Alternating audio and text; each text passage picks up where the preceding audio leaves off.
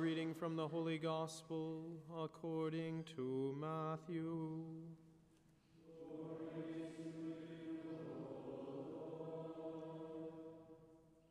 At that time, Jesus withdrew to the region of Tyre and Sidon. And behold, a Canaanite woman of that district came and called out, Have pity on me, Lord, son of David. My daughter is tormented by a demon. But Jesus did not say a word in answer to her. Jesus' disciples came and asked him, Send her away, for she keeps calling out after us. He said in reply, I was sent only to the lost sheep of the house of Israel. But the woman came and did Jesus homage, saying, Lord, help me. He said in reply, It is not right to take the food of the children and throw it to the dogs.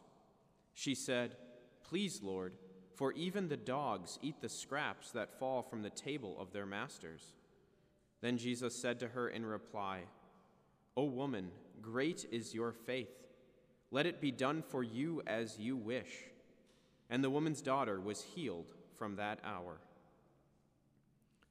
The Gospel of the Lord.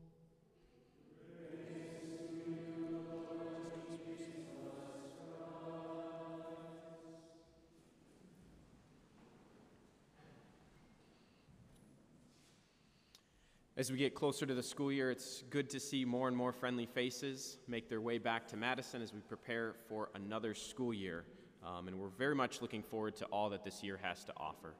But I want to just dive today right into the readings because the readings are absolutely fascinating today, a little bit confusing, a little bit mysterious. Why is Jesus acting the way he, he does? Why is he saying the things he says? And in many ways, today, just a little bit of history and a little bit of geography makes all the difference in the world to understand what our Lord is trying to teach us today. Because we have this, this gospel where this woman is praised for her faith. O woman, great is your faith.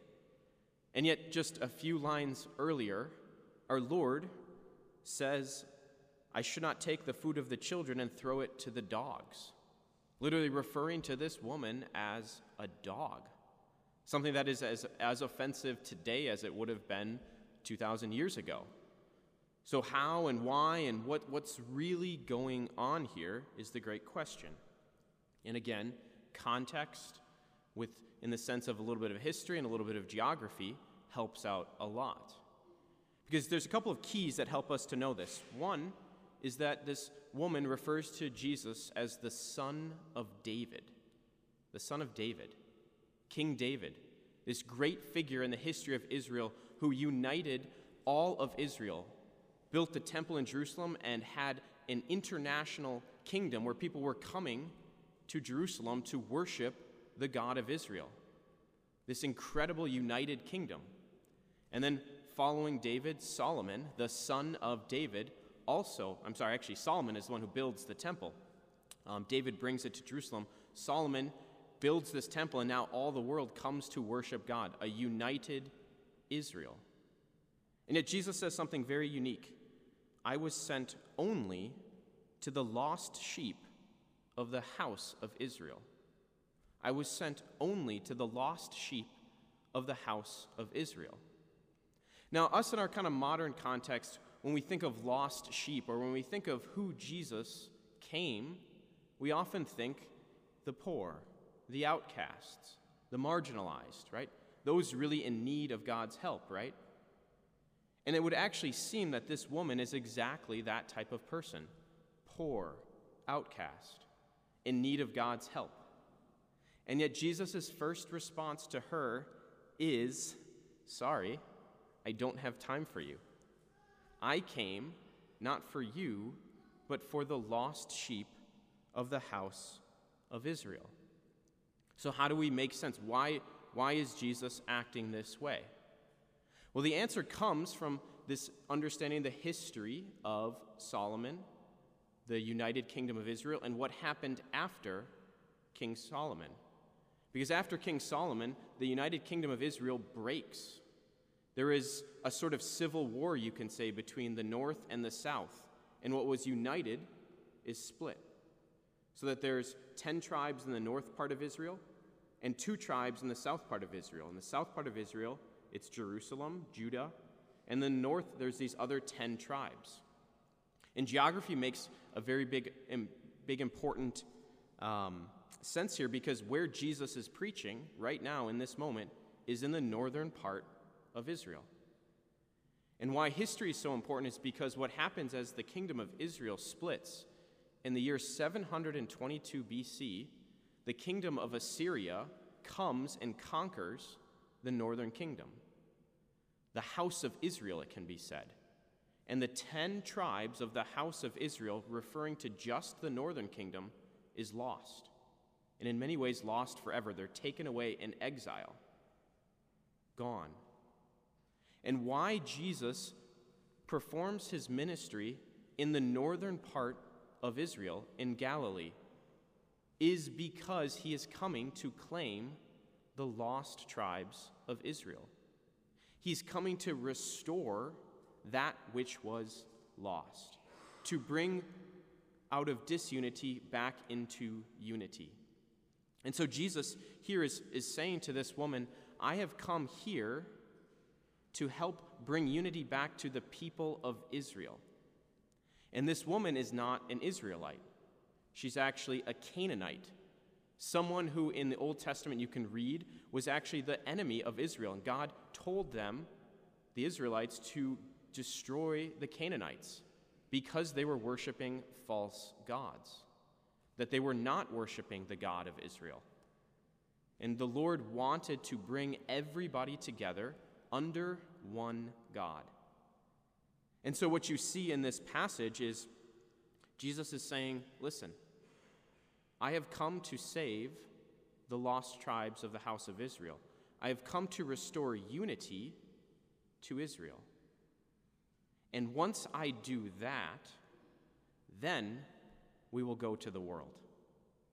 That is why he preaches to his apostles, You, the apostles, you and go make disciples of all nations, baptizing them in the name of the Father and of the Son and the Holy Spirit.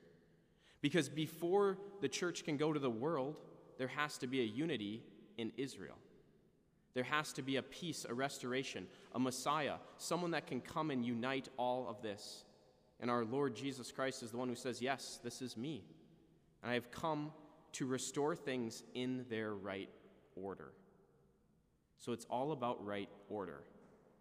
And this kind of strange reaction to the Canaanite woman also makes sense of our second reading, where Paul is talking about the great gifts and the call of the people of Israel, that it's irrevocable. And it also makes sense of the first reading of the prophet Isaiah, where it says that there will be foreigners ministering in the temple and worshiping the God of Israel. Isaiah prophesies at the end of his book that there would be foreigners that would worship. And so, what Jesus is doing here was what we actually see is this woman who is a foreigner comes to worship the God of Israel in time. But ultimately, Jesus is working in time and through right order. So, what does this mean for us? What does this mean for us in our faith? Well, it means certainly that we need the faith that this woman has to be persistent in our prayer, to approach the Lord for all of our needs, even if we don't get the answer we want right away. But it also just, I think it's a call for us to understand what it means to go to the lost tribes of our house. We talk about evangelization a lot in this church and in the Catholic Church, and rightly so.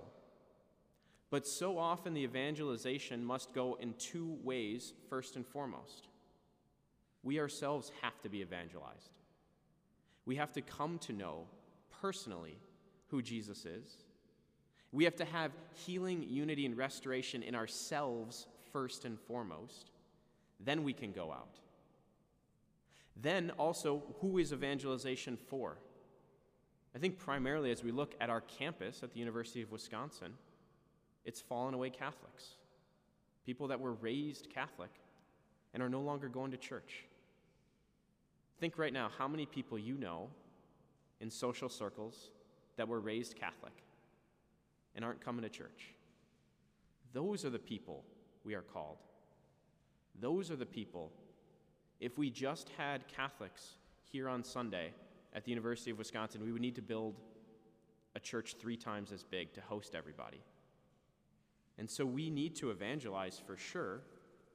We need great faith to do that, perseverance. But we first need to be evangelized ourselves and to reach out to those we know in the faith that have fallen away, to put our house in order before we put others in order as well.